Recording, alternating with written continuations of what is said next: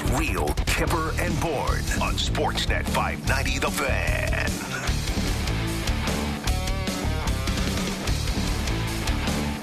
It's Tuesday. No Leaf game again.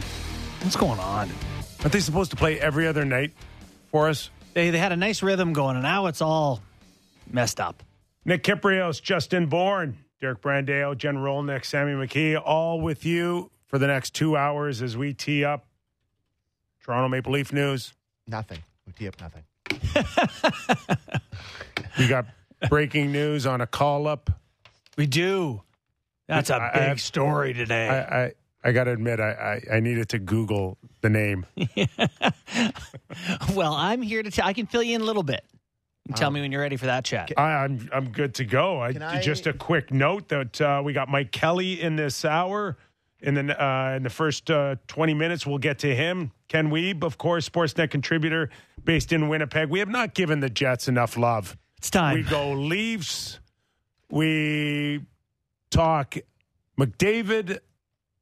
We talk Bo Horvat in Vancouver.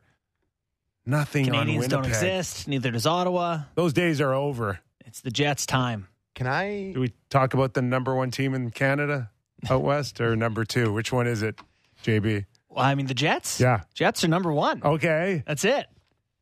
Let's chat them up. What do you What do you want about? Sammy? I just- number one or two? Uh, they're the number two team. I want to give a quick PSA. Um, I know there's lots of men and women that listen to this show that probably play organized hockey of all kinds. um, you know, they play shinny, beer league, whatever kind of hockey you play. Uh, last night, my buddy uh, Dave was wearing a visor. He took a really vicious high stick straight in the jibs, knocked out his two front teeth, cut his lip wide open. He went in to get zips today on his lip, had to get caps on his teeth. Yeah. Bloody mess all over the ice. It's no fun. Put on a put on a cage. You, you don't look Cage like PSA from Real Kyper and Bourne you Show. Think, you think you look cool wearing your visor out there, and you're you think you're looking like you know you're in the NHL. Just put on a bird cage, and, and it's all avoidable. It's my quick PSA to everybody who's listening to this show. It's terrible. It's a terrible scene. What are your thoughts on that? Yeah. You wear a cage? I can't I see you don't- wearing a I- cage. You know, it, So you go no, you go nothing, no. or you go vise. I wear a visor. oh come on, Cap, Just put on a cage. You got a beautiful face, buddy. You do radio Listen, every week with uh, TV, and I'm not. I'm not against what you're saying. The question is, do I have enough gumption to actually go do it? I know. So I, am a busy guy, Well, and when I'm not busy, I like to just rest. well, oh, you, you can't There- go to the no mall window for to put minutes. a cage on. No. Oh my god. So I, I'm playing college hockey. It's like my second year, and you know you got the cage on. You come back in the summer and you play with the pro guys. It's not cool to wear a cage, so I take my cage off. Playing with no cage at all. My mom finds out I'm cageless, and she goes, "Here is eighty dollars. Go buy one of those nice visors. Put it on. At least wear a visor in the summer."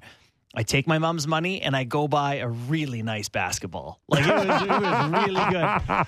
That day, that same day that I bought the basketball and playing three on three, your maybe old teammate Mike Ridley Yes. is on the ice with me, and I pass him the puck. He's in front of the net. One times it right back in my schnoz. Broken nose, twenty zips.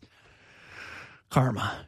ouch. Wear a visor. I'm going to a visor. So- sorry, wear a cage. I'm cage. going to a Connor cage. Bedard did all of that Fishbowl. with a fish I- bowl I could never do it. mask. I could I don't- never do You can't fish. feel the wind in your face. He it's uh, now correct me if I'm wrong, but he was mandated to wear the full visor because of, he's a, considered an underage in the tournament. Yes. Still? Yes, because But- Sid had to do it too. But he could go back to junior, score four goals the next game with a half visor. Right.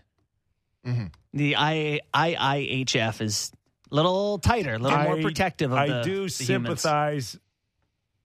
Sympathize uh, with the cool kids remaining to be cool. For sure. I get For that sure. feeling. Out, all the guys in the parking lot after the game, they're all in their feelings. They're like, "Boys, next week I'm putting on a cage. That was gross. I don't want to see that again." Yeah. So, anyways, that's just I wanted to bring. What that do you up. think that's uh, the sticker price on uh, your your buddy's face That's with a dentist with no insurance? Well, no, the, I mean, not to give a don't know, shout maybe out to the, the league, but the part of your league fees is you get some you get a rebate, you get some money for. Sammy on said you get like fifteen hundred bucks or something on the, the league. I was like fifteen They're hundred. giving you a That's free coffee in the waiting room. That's what you're getting with that rebate. Better than are a- you, better- like, better that's than off a- the back of a match book. uh, better than a kick in the pants of the frozen Buddha. I Yeah, say. go get uh, some root canals. Go get a couple of uh, uh, caps. You know my you're, you're uh, you're in ten grand. My dad recently got some work done, some long awaited work from his years in the NHL, and the NHLPA was kind enough to cover it. His total cost of dental work was $30,000. Yeah, Yeah, so I mean, we'll uh, see. A couple of front teeth, you're okay. A- a Throw a couple of crowns on, he's probably two grand or something It- it- total, but it's a really nice used car. That's what that's what it is. You could buy out the lease on my uh, Toyota with that for sure. Yeah. All right, the Leafs announced uh, TJ Brodie is on injured reserve. We, are we surprised with what has been going on with that blue line all season long? Yeah. You know, I was saying to Sammy, the the reason the Brodie one hurts though is because he's not one guy. He's two guys because he makes whoever he plays with a better defenseman. So you don't just lose Brodie, you lose what he does for Justin Holl or for Morgan Rielly or whoever. So it's that's a big absence for them. Do we have a sense of uh, like how long this is going to be? Do we have? Uh, We got a got we got a Kippers Clipper. we got a, our about it? first Clippers uh, Clipper Clippers Clipper Clippers Kippers coming. Clippers. will- Yeah, Sheldon Keefe on TJ Brodie. Yeah, like I like I had alluded to, he's he's has been playing through something, and um, he got a few extra tests done yesterday, and, and it's something that's just going to require a little bit of time to settle. So I think rather than him continuing to play through that, we're just going to get him on the IR and give him some time to recover. Do you have an idea on the length of time? Mm, Nothing too nothing too long. Okay. Nothing too long. Did he so ribs?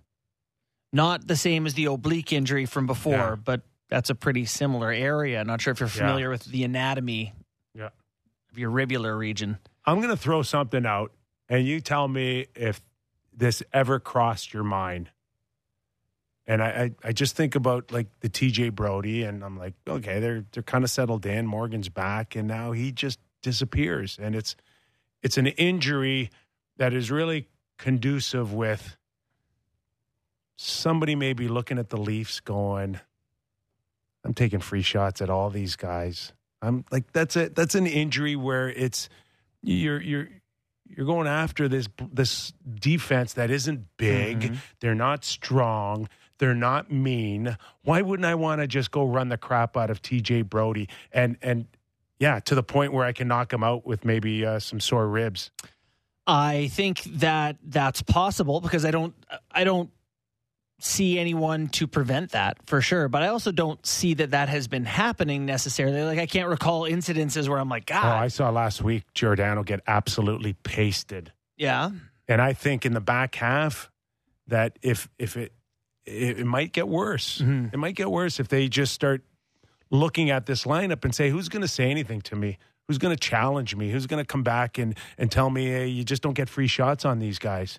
Yeah. I do. That's, th- that's the only thing I would worry about in For the sure. back half. You know, I worry about that in in big games, big situations, playoff series for sure. I feel like everyone is a little less motivated to take it to someone physically in some of these games. But you, I mean, who knows? It's I don't know. Uh, Uh, to me with Brodie, it's a concerning trend because they he is incredibly like Borney was saying. He's basically two guys. Like whoever he plays with is better, and he, himself. I just I hope because he's been pretty healthy his whole career. He's played a lot of games. Like he hasn't missed a lot of time. I just hope this isn't the sort of aging curve, and he's going to be the type of guy that's in and out of the lineup because they can't afford to have him not be at his best heading into the playoffs. can't afford any of the, the five plus million dollar players disappearing Well- for out of the blue. But I would say of all the defensemen who are most important to the team, I I put him at the top of the list, wouldn't you? Would I you think say he's one. the most important guy? I think going into a playoff series, if you have to be without Morgan Rielly or TJ Brodie, you got a really tough decision on your hands. Yeah. Yeah, I, I wouldn't disagree on that one. I, I, Morgan's going to hopefully find his Yeah. high level here. We know his good is he has a higher ceiling than any of the other D, Brodie included. His his good is something other people can't do. But do. right now, Brodie is as important as anyone back there. You are absolutely right. Yeah. So hopefully it's not like the oblique thing where it kind of lingered and took longer than they thought and he gets back in soon enough. But at least Connor Timmins is back in. He gets some run now with the Leafs. It's good. I think this is where it's nice to have the depth Mm-hmm. and of, of your D corps. You lose a guy and you can put in another guy that's shown to be really capable, especially offensively. I also wonder if Benn doesn't get back in soon just because it's been a while and he's been Well, nothing but great in his times in. He's one guy that the opposition wouldn't necessarily look at and go, uh, you know, I want to take a healthy run at uh, Jordie Benn. Yeah. That's, I, I think, I might I put him in tomorrow night. I, I think, I think that would help right now. Mm-hmm. To be honest with you, Yeah, and and given what he has brought when they have asked him to play, really hard to say, hey, Timmins is going to be the guy who plays and plays and plays. Obviously, you want Timmins to get on a roll, but you need Brodie, or sorry, you need Benn to be able to play come playoffs and feel like he's had a season and some stretch of play at some point. I just think what he represents is uh, is something that is important until you can address it closer to the trade deadline. Yeah, yeah, I, I can see it. Speaking of injuries, um, What's going on with Matthews? Well, that's a great question. Uh, maintenance day, but we don't have a, a real specific answer. He didn't practice with the team today. Why don't we listen Are to you are you reading between the lines on uh, on Sheldon and, and and what we're about to hear? Yeah, I don't. I don't think Matthews going to play tomorrow. Let's, Okay. let's listen. Let's get that sense, maybe. Yeah, just a maintenance day for him. um, we'll see where, he at, where he's at going into tomorrow, but nothing we're too concerned about at this point. But there is some concern that he might miss tomorrow's game. We'll see where he's at tomorrow. I don't know. He, he just didn't want to say that he's not going to miss the game. They got two in a row, right? It's Wednesday and Thursday this week. It, it almost feels like to me, sometimes at this point of the season, it's good for the team to get someone in who hasn't been in and get a little bit of excitement. And I don't know. Matthews I- another day. For the last week, week and a half, including my uh, the article that I wrote last week, uh, to me, it's about managing the next 41 games, mm-hmm. knowing that you're kind of locked into this position, right? It does give you the flexibility to allow TJ Brodie, whatever he's going through, maybe an extra week. You know, I mean, if if we're in a game seven situation, maybe even to- TJ Brodie plays For sure. I totally think so. and Auston Matthews now. Like you're facing Tampa Bay, you know that, Yeah. and Do you? the, the, ah. and the team should be strong enough where you should not be in any risk of. I shouldn't say this, but you know you're you're hoping that home ice advantage still matters to you, and you should finish ahead of Tampa Bay. Yep. So they got a pretty healthy lead, albeit Tampa has games in hand, but so if currently up eight points. if Auston needs a day off, give him a day off. yeah. get 40, 42 goals, 47 goals. It really matter? Yeah, and you know, you want to win these games, but you know, it's not like they're playing murderers row this week or anything. It's I think it's an okay game to let him take a knee for a moment and see what he can do. Bring in Bobby McMahon. The great Bobby McMahon. I had to Google him. you know what? I- All I cared about? Tell me. 6'2. 6'2, 210. The Good enough. Good enough. I uh, so did you ever play and I know you did. You played to some guys who were freakishly ripped, like just like absolutely cut out of Yeah. that's Bobby McMahon. He's that. He's Colin Greening was that for the Leafs for a little bit. And when I was with the Marlies, he was there. He's another guy like that. Um, And you like a milk bottle? oh, Cut man. like a milk bottle? like a bag of milk. Yeah, that's me. um, you know, it sounds like skates puck pretty well, shoots it really well, which is good. Um, don't know that he's maybe the best defensive center on the team. He's not going to be Pontus Holmberg necessarily, but he plays special teams in the American League. Pretty good guy in the middle, it sounds like. Sounds like a guy that everyone really likes, wants to have success. Obviously, didn't quite have the start to the year that, that they had hoped for him, but, but a guy that they had hopes for nonetheless, even as a bit of an older guy. You want to listen to Sheldon on him? yes. Let's do it. Let's do Sheldon on him. Well, the first thing is that we, like he's a player that we, we really like. You know, he was he was signed. Uh, you know, I don't know what it was, the end of last season or off season or whatever it was, but a guy that we were really excited about coming into camp and really wanting to to see him compete for a spot. Um, I don't think he had as good a camp as we were hoping for, or maybe that he was hoping for even, which maybe showed the fact that despite he's an older player, You know, that, that was his first NHL camp with us. You know, he wasn't in camp the year before, and had a great season with the Marlies, and um, you know, had the injury early season this year, and then since he's come back, it just seems like he's hit he's hit the ground running and has really found his game. Obviously, player of the week coming off a huge week, so the fact that we had a roster spot to be able to call someone up, it just made a lot of sense. Well, he's got that positive momentum in there to, to bring him back and get him in, in our mix. Really strong and fast in a straight line. So not like a dipsy doodler. Do you like that? Strong, fast, straight line, big. Yeah. His last uh, five games, we got two goals, no goals, one goal, one goal, one goal. You know, like he's he's shooting it in the net for them. 26 years old. 26 years old, never Yeah. played in the NHL before. Right. I mean, 20 years ago, this would have been unheard of. You know that, right? I mean, once they. Still super you, rare. you- you haven't played a game. No one's ever looked at you, taken you seriously. Uh, at his age, a while ago, you would have just been like, not a chance he'll ever see the light of day. But Yeah. salary cap era and looking at guys in in a a moment kind of frame Yeah. instead of big picture allows guys now to have a taste like this, which is Yeah. which is nice. I wonder what you do. You think that part of this is just a reward for the player? He's been a good soldier. He's been good for the Marlies. Like, I don't know. I I I, I think I think there's still too many people that are selfish uh, enough to say if if he can't help us, then I don't care about that. yeah, If I don't believe that he is the best choice in this particular moment, what do I care if I make a guy feel good or not if he doesn't help me win? yeah. I know sometimes those guys in the minors, they're like, ah, he's not going to play for us. So let's throw him a cookie, keep him happy, keep him, you know. Maybe. I, I don't know. I I like. I don't think the guy's going to play for the Leafs in the playoffs this year or anything. But you know, he's I don't know. This is a crazy game now, man. And nothing I well, put nothing Pontus past shocked us. I, I put nothing Doesn't he kind of look like off-brand Morgan Rielly? Look at the picture. kind of look like discount store Morgan Rielly. is Yeah. it look? Now you see it a bit. Okay, His Well, it's feather. just. He's, Morgan's got better feathers than that guy. no, I think it's nice that they can just mix that they you know there's a long time where they never really use guys from the Marlies and like before this sort of era of Leafs hockey where it wasn't used like the way it is now. Yeah. And it just you know they always took remember when Shanahan took over and talking about using it like Grand Rapids with um with Detroit Yeah. and how they had so much success doing this. It really does feel like it you know if you're down there and you're playing well I think the incentive is really there for those guys that you're going to get a shot to get in Listen. and play with the Leafs, don't you think? I yeah, but the system is really supposed to be that you are producing blue chip great guys. Yep.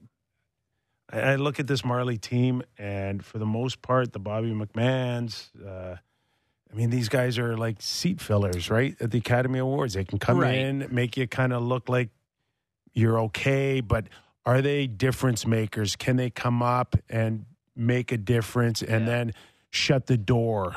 That to me is a criticism of the draft. They're not having high end draft picks Yes. more than the Marlies themselves. Because a lot of these guys, what was this? What was McMahon drafted? I mean, Wasn't drafted. Wasn't drafted. Yeah. You know, so it's like they're they're making chicken salad in some cases, not to be whatever. You, but want the system to work like Tampa Bay before they became the, the real Tampa Bay Lightning. Remember with Col- was it uh, Palat oh yeah, and uh, Palat, Killorn, Killorn, Gord. Tyler Johnson. Tyler Johnson, Yeah. like, and then they they come up. Now the Leafs had a little bit of that with Willie for half a season with the Marlies, Connor Yeah. Brown, Zach Hyman, right? Yeah, Yes. Connor Brown, That's right. Kapanen, Hyman. right? And that's are there any Dermott. are there any Connor Browns or or Zach Hyman's uh, on the Marlies right now where you can go okay they're just putting in their seasoning and they're cooking by next year you know that they're going to be everyday NHL players. I don't think so. It's probably where Nick Robertson should be playing, but we shall see where he Alex ends up. Steve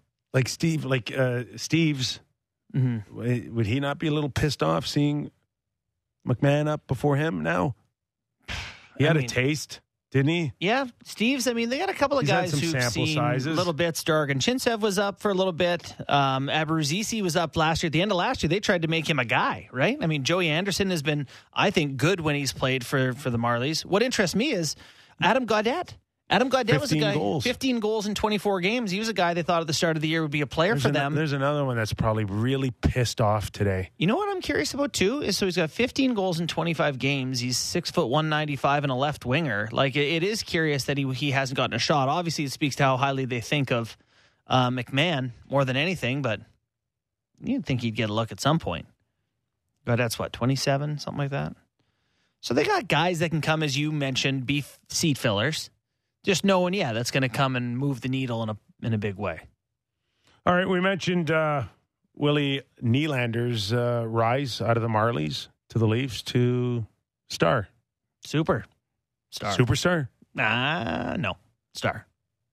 Star. Yes, stars there's like how many superstars are in the league 15 I, I don't know. 10? That's a really good question. like a- to me if you're at 15 that's it's not a super level got to be a top 10 guys or superstars How many guys in the league? oh, 700 All right, we're going to go through all of them right now. starting at anthony aardvark Honest, like I, I want to go through a little bit of these this star or superstar okay with the three of us. We won't do it now Is it because uh, we're Anze moving Kopitar along. one? We've got, uh, I think Mike Kelly's going to join us. If I'm not mistaken, Sammy's disappeared to go find him. Just But- calling him now. I do want, I want to go through some names mm-hmm. that are on a on a borderline here. mika zibanejad You're the good one we're not- right We're not, was a we're not, we're not ready to go just yet. But that is a, that's an interesting name. yeah I, Willie Nylander is an interesting name sebastian aho that you you would you would go su- star or superstar. First of all, before we do that, and before we get to Mike Kelly, I mean, you got to think about how you define sure between star and superstar. All right, enough of that. Let's go to uh, hockey analytics uh, specialist with the NHL Network and Sportlogiq, Mike Kelly. How you doing, man? It's been a while. Where you been? You dumped us? I'm doing well, thanks, buddy. I'm uh, I was traveling around a bit, seeing family over the holidays, and uh, in New Jersey for the end of the World Juniors, and and now I'm back home in Montreal. So all is good. How are you? We're good. Um, let me ask you something as we uh, look at uh, the halfway mark and the trends that you see the first 41 games and the ones that you see in the second one. And I'm just asking you for a, a, a 60,000 view uh, from high above on if if trends and analytics tend to follow the first half to the second half, or do we see tighter, more meaningful games and guys kind of slip a little? Uh, good question. Year over year, you see usually at the start of the season, um, because it's the start of the year, and as, as players, you guys know that things get can be a little squirrely in the first couple of weeks, um, results wise, and all that. And then at the end of the year, you see a little bit of the same as well because a number of different reasons. Some teams are just out of it; they're playing young kids. Uh, teams trade guys at the deadline and, and don't have the same rosters, so the middle section is where you tend to see kind of truer results as you as you go on. It's why you hear a lot of people say, you know, wait 20 games to see what a team is. Um, that 20 through 60 is probably the best indicator of you know, half your season, 40 games ish, of what a team might be. So, um, but things are starting to level out now. Obviously, this year goals continue to go up, power plays continue to be unstoppable virtually. Um, goaltending is, is tough to, to find elite goalies. Um, we've seen that trend for a couple of years, so that's that's kind of what you typically notice. Mike, uh, if you're a Toronto Maple Leafs fan, you're looking at the division. You got Boston, Toronto, and Tampa Bay doing what they do yet again. Is there anything that you're seeing that any of these teams are? Are they in a tightly knit sort of pack, or is one of is Boston is as far better as their points total looks, or is one of them worse than the three? Where do you have those three teams? Yeah, I, I think the standings are you know pretty good reflection. Boston Yeah. to me is the Cup favorite. They're they're number one. Like Linus Ullmark, you look at his record. Is he 20, 21, one and one or something? It's ridiculous. Um, so the goaltending's been good. The the team defense, like their blue line is fantastic. They're big, they're fast. Um, they they jump up into the play. Their forward group is terrific. They've had a great third line this year, in addition to what they do in the top six. Um, I, I don't see where you're poking a lot of holes with that team. Tampa Bay, you know, sluggish start, and you know, again, some injury issues, that, and they're starting to look more like Tampa Bay as the season goes on. And Toronto's been, you know, they've been really good, uh, but that's we've seen that story. So I, I was thinking about this earlier, and I'm sure you guys have talked about it already. Also, like it, it's halfway through the season, you can pretty much lock in Toronto and Tampa Bay in the first round. It looks like. So that's what everybody that's a Maple Leafs fans waiting for, right? Yep. doesn't doesn't really matter what they do in the they could win 39 of the last 40 and they'd probably get first place if they did that but you know what I mean like it, it doesn't really matter it's like no. get that playoff series started and and that's what it's about yep Mike want to ask you about Auston Matthews and his uh, his pace right now for a 40 goal season which is incredibly underwhelming when you come off a MVP 60 goal season uh, but for the most part, I think he did catch fire in the second half, if I'm not mistaken. That his numbers actually aren't have not been that far off of what he did uh, last season. But regardless, are there other uh, aspects of what you can see the numbers to say that yeah, he's he he it matches that he just doesn't look as dominant as he did last season.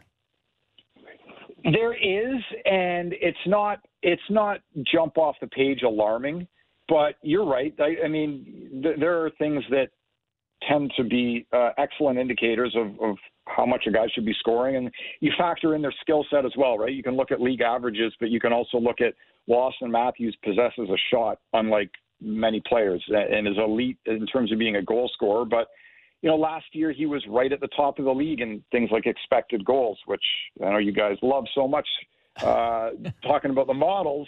Um, but, you know, it factors in shot quality and really how much he should probably be scoring. Um, just a more general thing. So, where are you getting your shots from? The slot, where 75% of goals come from, the inner slot, where half of them come from. Matthews dominated those areas last year. This year, he's still very good. Um, he's sixth in slot shots, but last year he was first. Uh, inner slot, he's he's top 15 as well, but he was a little higher last year. So he's still a great shooter, great scorer, gets a ton of chances. Still on pace to score a lot of goals. Um, but you know, I'm being around hockey your whole lives. You guys have probably heard this one too, right? There's a difference between a 50 goal scorer and a guy who scores 50 goals. I think there's a difference between a 60 goal scorer and a guy who scores 60.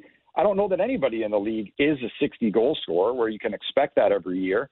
I think Auston scored 60, and you can bank on him getting 45 to 60 in any given year.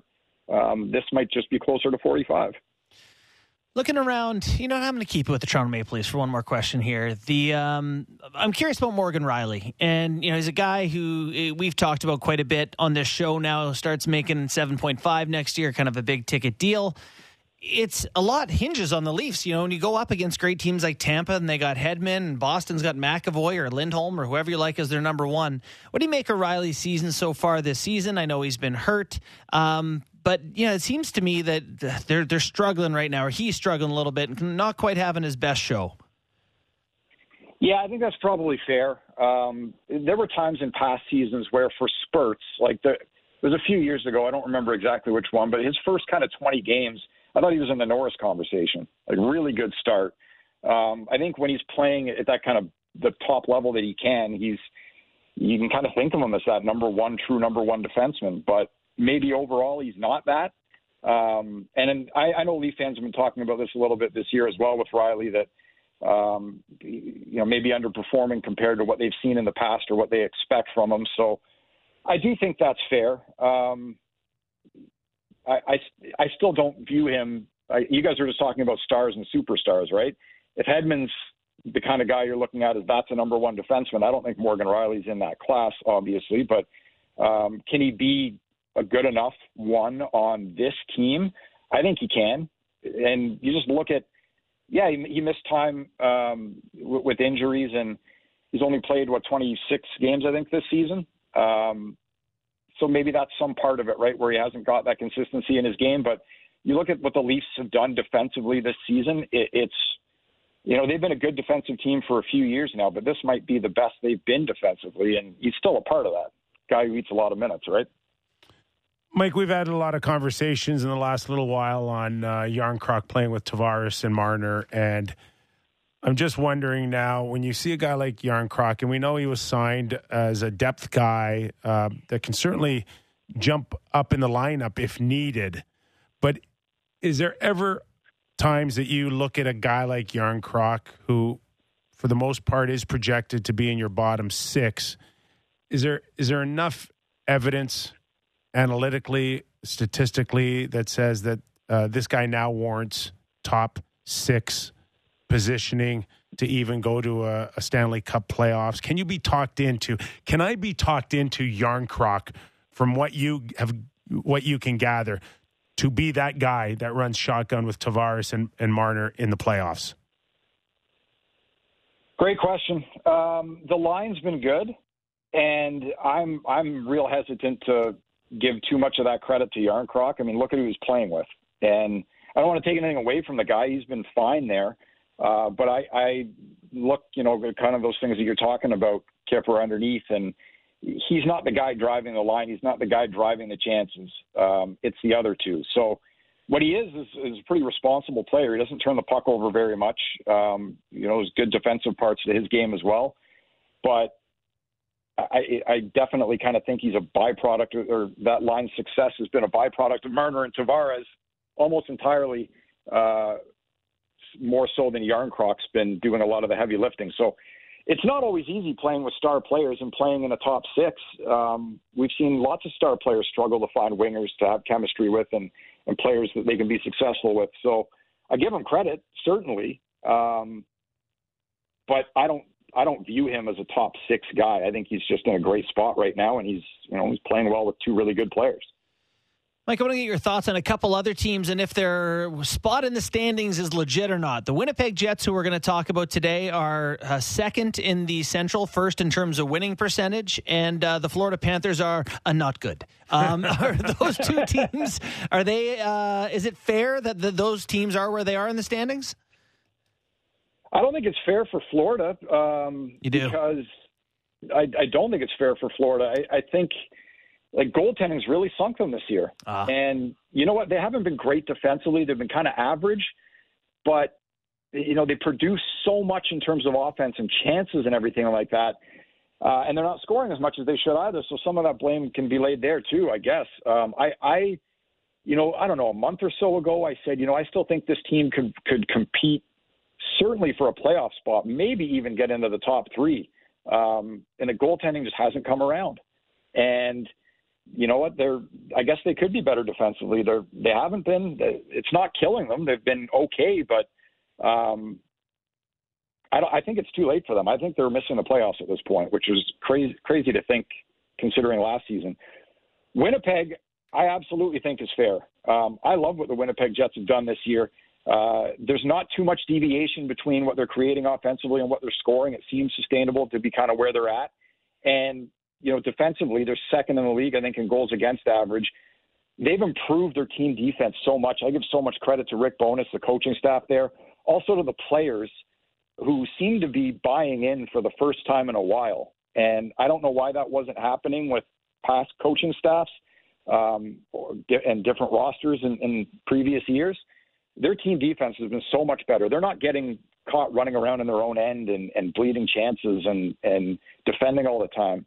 Um, that's been a huge noticeable improvement. So I think the Jets are legit. I think the the Jets could not only you know finish near at the top of their division, but win a round or two and make some noise in the playoffs.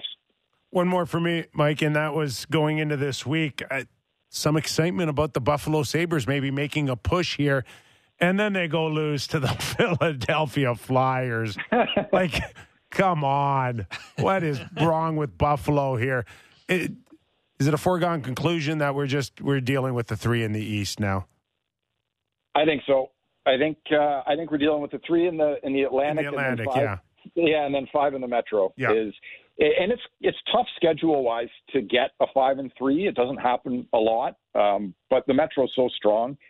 And look, Buffalo, they're scoring four goals a game. I mean, that, that offense is absolutely electric. But I don't want to use the Philly game as an example because they were just really bad in that first period. Um, they got outshot 16 to five and uh, had some awful turnovers. But they're they're not a very strong defensive team, and they can get decent goaltending. But um, you know, UP, UPL there has been uh, Ukko Pekka Luukkonen. I butcher that every time, but that one was, that one was pretty clean. Who could call you on it if you didn't get it right? Really, Not me. sounded good to us. But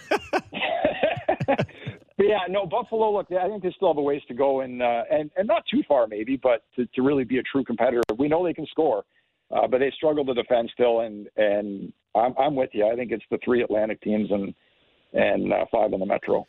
All right, Mike. The last one for me. Just want to, you know, love reading your stuff and seeing you on camera whenever we can. What are you working on these days? You got any? You got, what do you got your nose in for uh, the the analytics these days? Anything you're working on?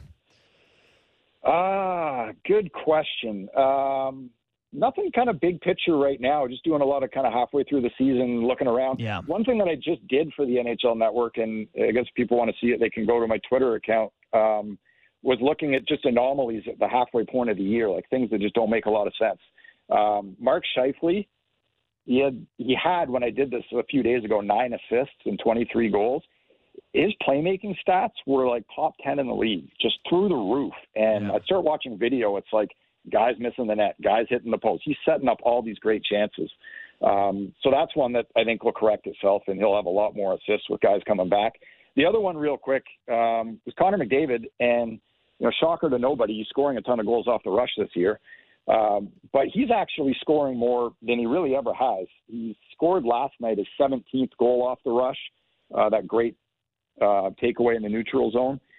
Uh, he's never scored more than 19 in a season, and he's halfway done this year. So, Wow. you know, we talk about he scored 34. He could win the Rocket. He's never done that. He's never scored 50. How's he doing all these things? He's even better at the thing that he's already the best at, um, which is pretty crazy to think about.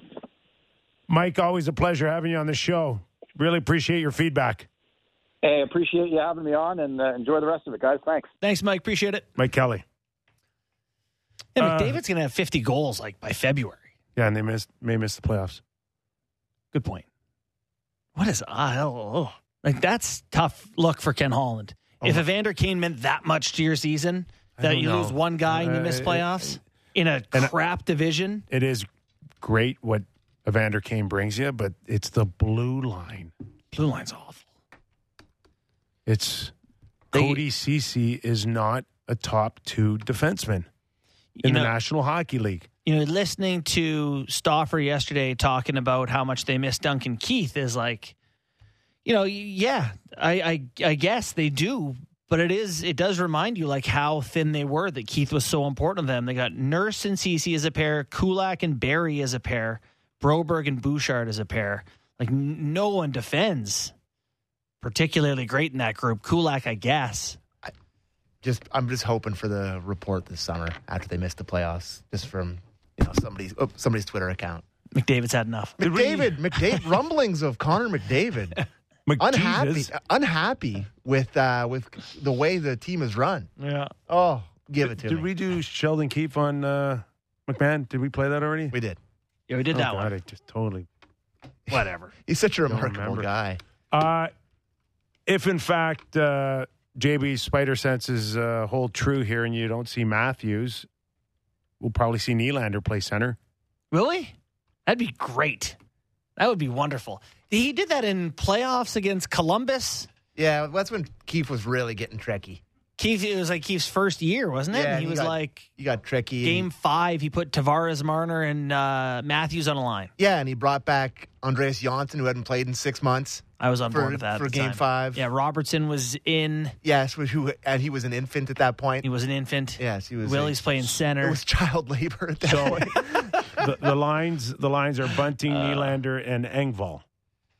Järnkrok would stay with Tavares and Marner. Kerfoot, Kampf, and McMann would play together. and then Aston Reese, Holmberg, and Hunt. Yeah. So what do you think? Nylander, Bunting, Wait, what? do you- Engvall. What? What do you think of that line? Ah, it doesn't make any sense to me. You know, like just in terms of, unless it truly is just a placeholder, and Matthews definitely. And I- what would that line? When would you use that line? What's that line's purpose? That's, that's your second. That's your second best line. You do here. right? Tavares, Marner, and Järnkrok would play. I guess you start them in the number O one line. zone. Nylander, Bunting, and Engvall. And How do you not start Nylander You're right. in the off? Uh, I guess not whatever in the line Nylander's on is starting in the offense. A top six line. Yeah. justice for our boy Holmberg. A center goes down and he doesn't get to go into the top six. Come on, let's see what he can do up there. Get him in there. Push for Pontus. He has. Uh, he's, there's been a bit of a slide, just a tad, no. He's been just perfect. a tad. Perfect Pontus. Kyper will never let us just put on the rose glasses and see, Yes. you know, pretend someone's flawless, eh? Yeah, yeah. Not just my- a slight. I, I don't mind him kind of pulling the reins in a, a little bit on uh, on Holmberg. You got to. Got Look up- 40 games to build this guy up to be uh, an important guy. He took a bad offensive zone penalty against the Flyers. He stuck his stick in a The- stupid the spot. trip. The Yeah. trip. Yeah. That was the first mistake I've ever seen him make. What so would Aston Reese have to do No. to get out of the lineup? there is not one thing he can do. All right, we're going to take a quick break here. Ken Wiebe is going to come by, Sportsnet contributor based out of Winnipeg. Uh, we're going to get in deep on Winnipeg, and it, yeah, we're giving love to the Winnipeg Jets, Jets- Jets because love. I, I did write them off at the beginning better of the year. Leafs? Hey, anything better? What's that clip? From Right. when they beat the Leafs, the Jets. Oh, thank God. Oh, big nothing better than beating the Leafs. thought that was my uh, clip out of uh, my kitchen. Uh, Yelling at years Theo? ago. yelling at my kid. Thank God that wasn't it. And then Brian Lawton is going to come by in the second hour, and uh, and we'll get into a deeper conversation on tanking for Bedard. All right. So much more. Meat on the bone. Real Kyper and Bourne back after these words.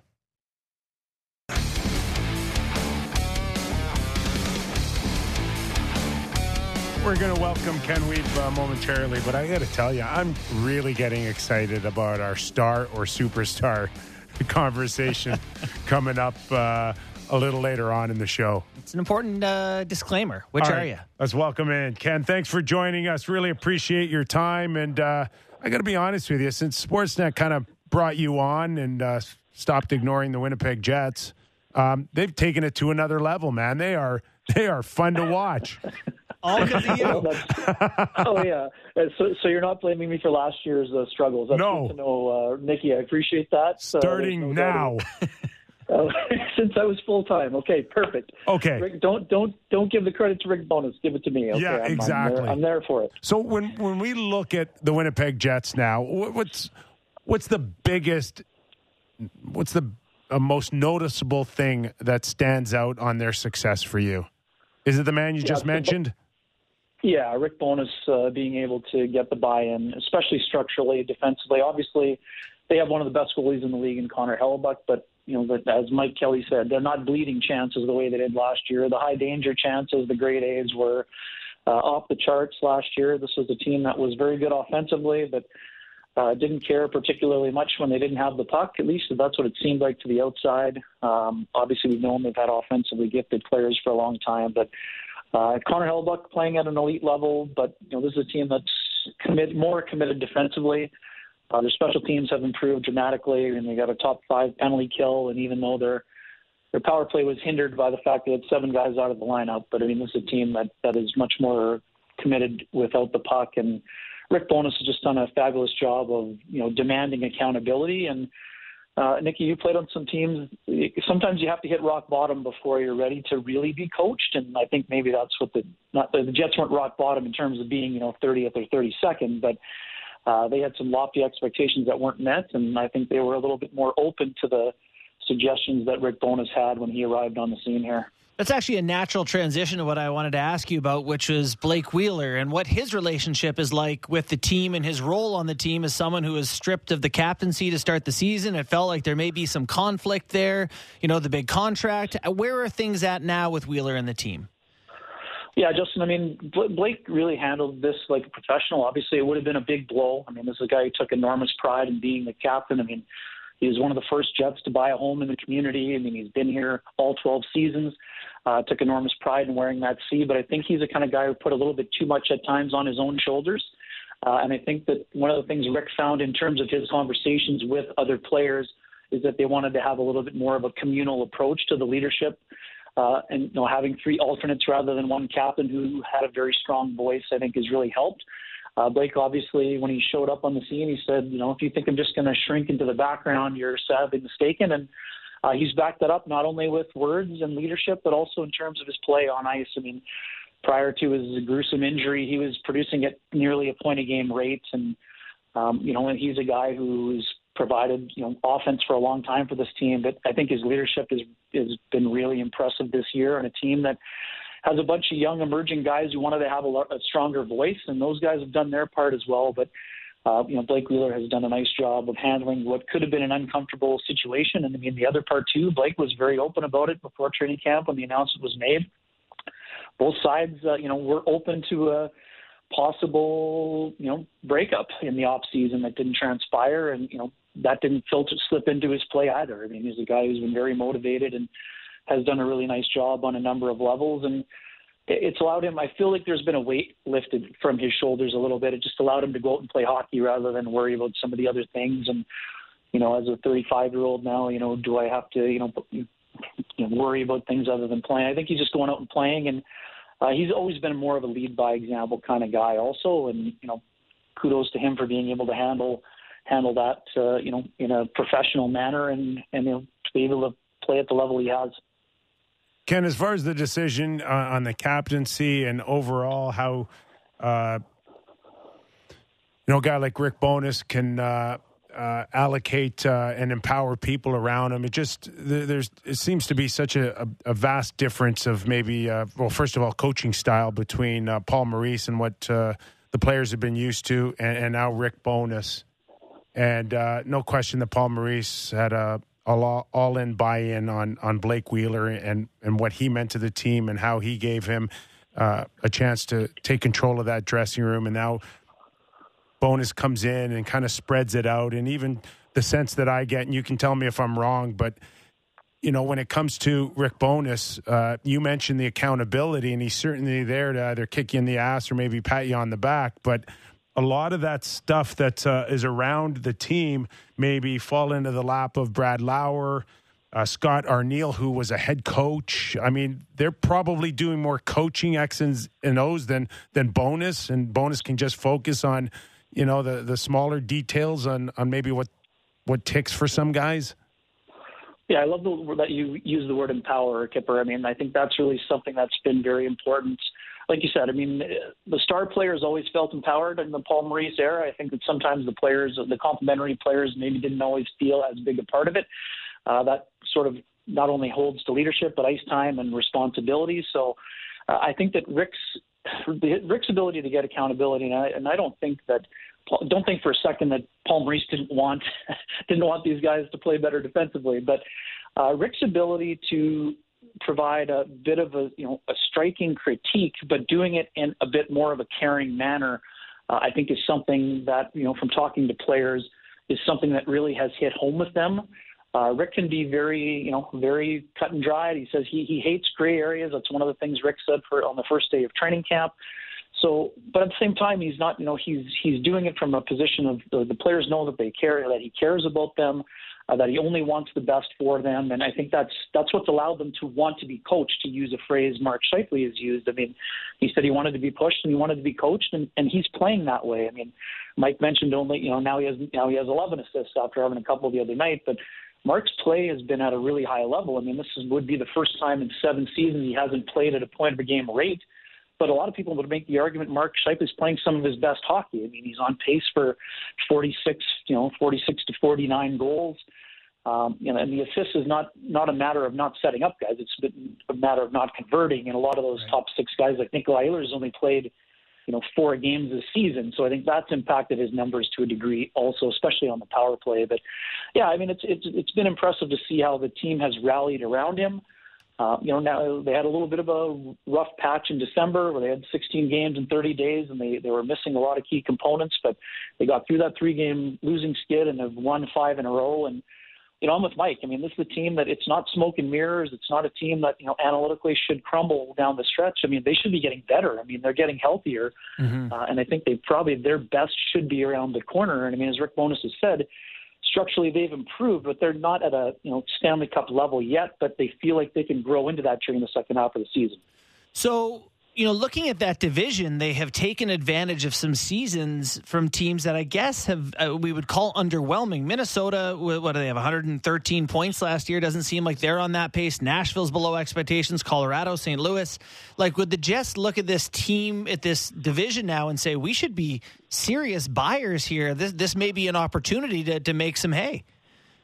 Yeah, Barney. I mean, it's really super interesting. I mean, so their window is interesting. You know, Scheifele, Wheeler, Hellebuyck, and Dubois, depending on how that shakes down in the summertime, is only on the one-year deal. But all four of those guys potential UFAs in the same summer of 2024.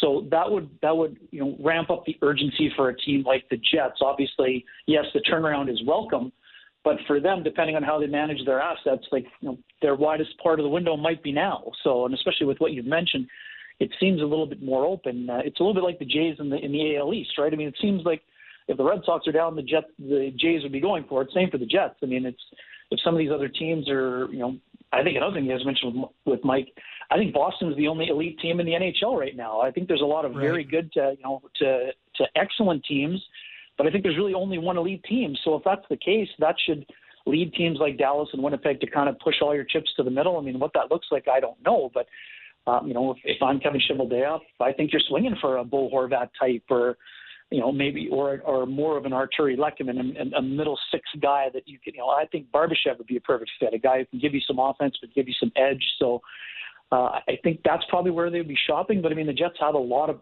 top six forwards, but if you're getting greedy, they probably would like another one.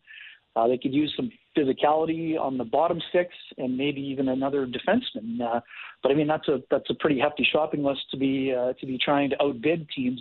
That's the thing that's interesting to me. There's so many teams that are in it not as many sellers maybe as we suspected uh, in the early going. So we're all in agreement that it has to be this year. I mean, the names that you mentioned going into 2024, uh, a market like Winnipeg, there's there's not a chance that you leave these assets to chance that they walk out the door for free. And we haven't even had a conversation on Pierre Luc Dubois, who has uh, told the whole world uh, he doesn't want to be a Winnipeg Jet long term.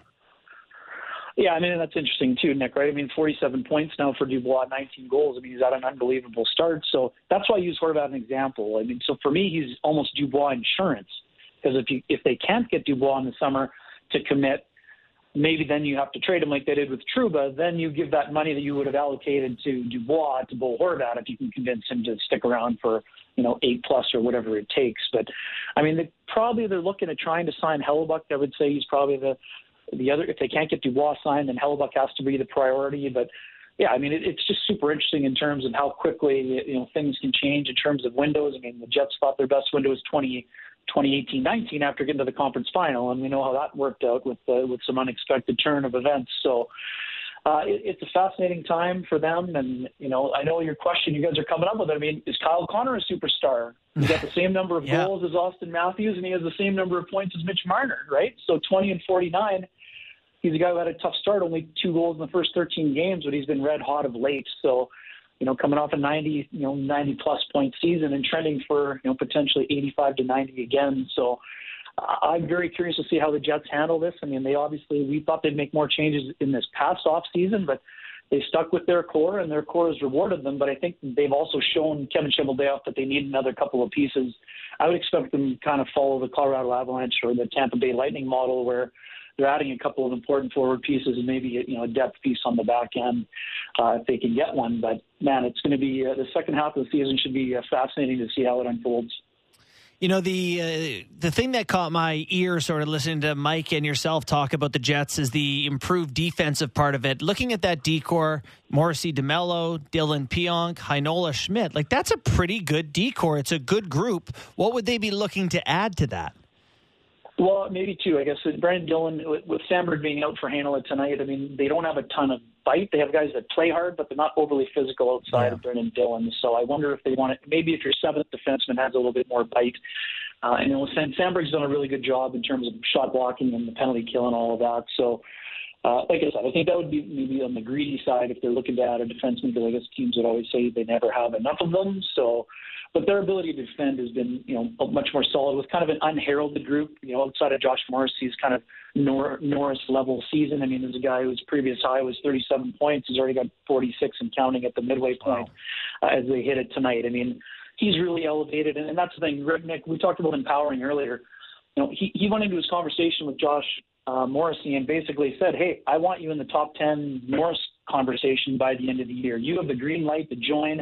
And he's done it in a manner that is you know different than what we've seen in the past where you know the green light doesn't mean you're taking unnecessary risk. It's calculated risk and they've also had the forwards covering off. But i mean Josh Josh Morrissey's really been unlocked by Rick uh, Bowness, and uh, you know his play has been another one of the reasons why the Jets are you know first in points percentage, and you know they'll send Rick Bowness to the All Star game for the first time if they can you know they can win tonight against the Detroit Red Wings. So uh, it, it's been interesting to, to monitor on that front as well. Ken, just one more for me. Uh, the market, the hockey market in Winnipeg. I, I know after so many years of consistent sellouts, it's become a bit of an issue here coming out of the pandemic and uh, just the overall health of the Winnipeg Jets and the support and or is there a slight concern about uh, you know affordability in Winnipeg? Yeah, Nick. I mean, it, it's definitely a concern. I would say that uh, you know they have rallied a little bit during the Christmas break here. They, I think they had three sellouts out of four games, so I think that was probably something that they would uh, they would have considered a you know a nice turn of events for sure. Uh, you know, the team is obviously having more success than they did last year, so I think that's maybe uh, a sign of maybe things to come. In terms of the interest level, still is pretty high, but I mean, for sure, I mean it's something where the the, the province was was hit pretty hard by COVID. So there were a lot of people that uh, you know were hit, you know, impacted financially, and uh, they've seen that at the gate for sure. But uh, you know that that's another thing too. I'm with you. I'll be watching that closely during the second half. But I mean, this is, a, this is an community that really rallied around bringing the Jets 2.0 version back uh, back in 2011, and uh, I would think they would they would be doing that again. But I mean, what does it what does a playoff run mean in that front too? Right, that would be something where uh, it's a lot easier to support a winning franchise, I guess. So, yeah, you know, like I said, I don't have the answers, but uh, I do know that you know, for it was a couple of lean years on those fronts. But uh, it looks like over the break there was a little bit of uh, reason for momentum or optimism uh, for the organization, I guess, in terms of the attendance. But yeah, I mean, it's a, it'll be something to definitely monitor during the second half and you know, on, during a playoff push, uh, provided the Jets can punch their ticket. As we will be watching as well. Hey, Weeps, thanks for doing this, man. My pleasure. Thanks for having me, guys. Enjoy the rest of the show. Thanks, Ken. Appreciate it. Sportsnet contributor based in Winnipeg. Uh, th- they're I enjoyed that.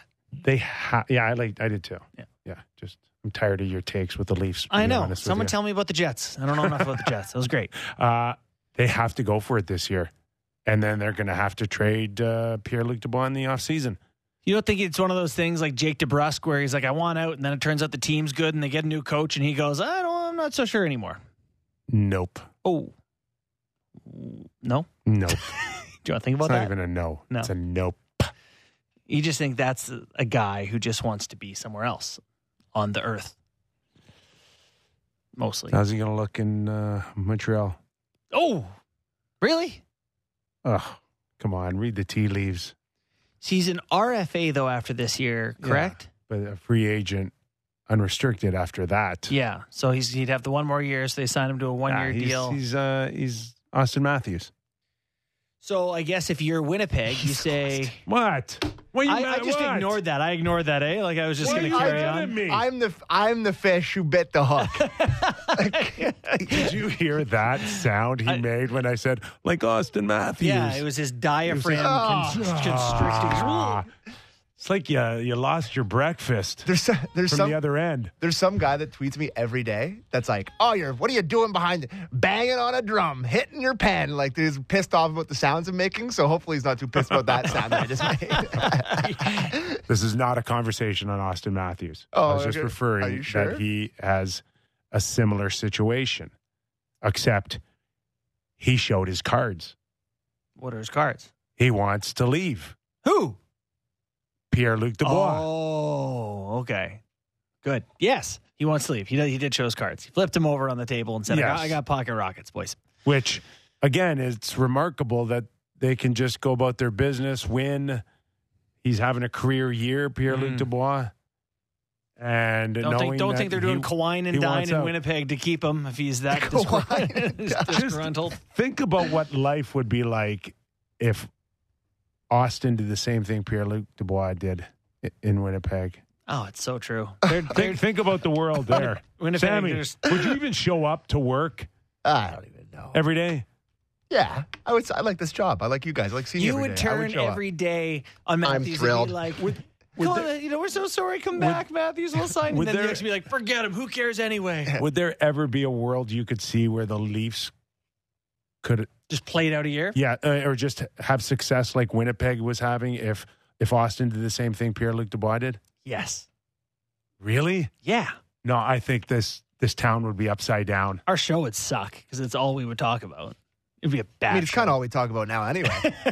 We haven't talked about it in a month. What what athlete has ever uh, showed his cards like that? I don't know. I don't. I. I mean, Yeah. Sammy, you might know in in football or baseball or whatever, but for and he's another guy we can go star, superstar. I mean, he's a good player. He's at times a, Connor a Bedard very playing good player. with Pierre Luc Dubois. Dubois is a center though, isn't he? Yeah. he's a center. so they, At he what, can be a six- two C. What is he? Six five. So if you're Winnipeg, you want to sign Dubois to a eight year contract so that you can trade him to Montreal. No, you don't even get to do that. You can just trade him. What do you? Well, you, he doesn't. So- he doesn't need to sign an eight-year deal. So this offseason, Dubois, He can. They can do a sign and trade for him to get the Right. extra eight year. right? But you certainly don't want to go into next season knowing that if you don't trade him, he's leaving anyways for nothing. So you'd rather trade him preseason than Well, sign I- him for one year and try to. Yeah, and I think if uh, if Winnipeg sucked this year, we'd be having Bo Horvat conversations with Pierre Luc Dubois.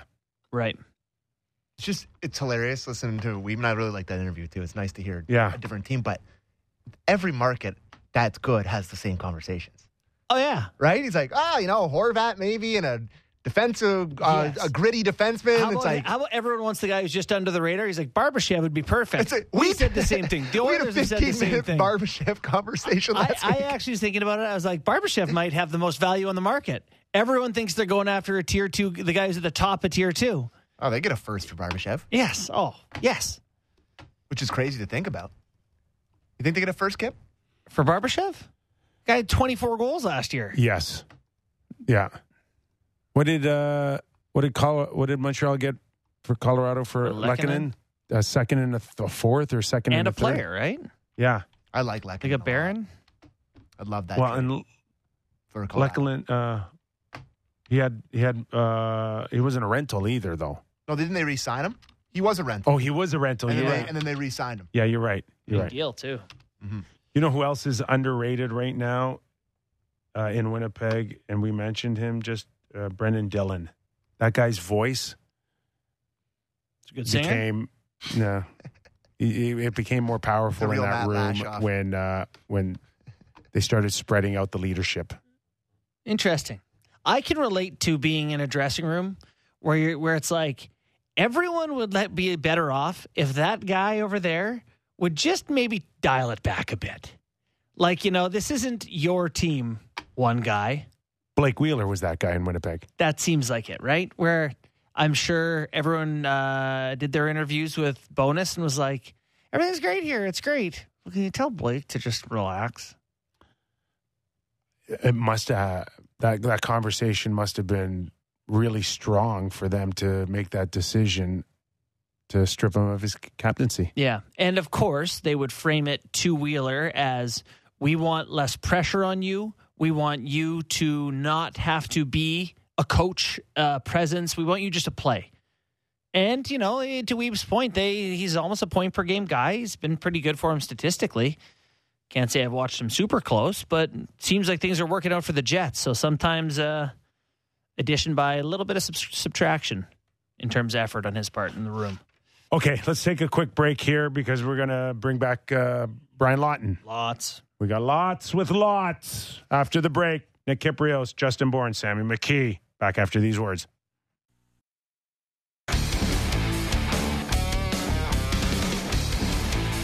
We're going to welcome in Brian Lawton, guy that's done it all, played, agent, mm-hmm. general manager, I would say he's qualified to weigh in on the sport. I would say. analyst. Bring in Brian Lawton. Lots, where where are you right now? You're you're just all over the world. I am in wonderful Minnesota looking at a very frozen lake, as you can imagine. very similar weather to Toronto, a little bit colder, obviously. Nice. Uh, I want to start with the back half of the season and and the approach. Uh, let's start with the Toronto Maple Leafs and knowing that you've got forty plus games to prepare for the Tampa Bay Lightning. How does that how does that change the mindset from here on? And uh, micro or macro managing here.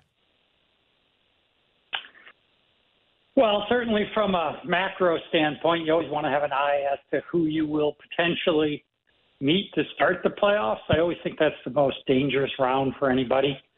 You know, you're not quite into it yet, and surprises can happen. But uh, if I were Toronto, I'd be looking at ways that I think I can consistently beat the Lightning uh, it's not an easy task, as we all know. They they continue to kind of defy the odds, losing good players, but they continue to put together a good squad year in and year out.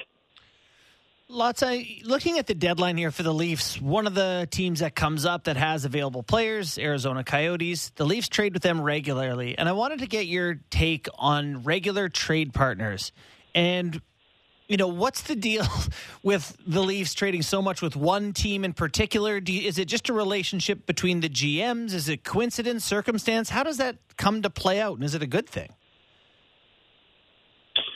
Uh, I think relationships play a big part in it. People you're comfortable with. You know, when you look at Arizona, I think you guys are bang on. Uh, just just by chance, I can't think of anybody Maybe Anaheim's about the same. I just did this exercise the other day. You know, when you're managing a club, you always want to, particularly this year, I believe, because I'm not sure it's a great seller's market. But in terms of the buyer's perspective, I think you want to be prepared to pay top dollar for a player or top assets for a player, but you'd also like to try to sneak another player or two out of there. When you say Arizona, everybody thinks Chychrun. Well, there are guys like Nick Bjugstad that's having a pretty good year at a real affordable salary. There are guys like Travis Boyd hmm. that aren't that expensive that are pretty good players. Toronto's already gone the Nick Ritchie route, so that's probably not a fit for them. Uh, but they're a team with a number of guys potentially uh, that could be in play. And uh, someone's going to have to pay such a boatload for Chychrun at the end of the day that I wouldn't be surprised to see somebody maybe uh, try to grab another player or two on the way out the door.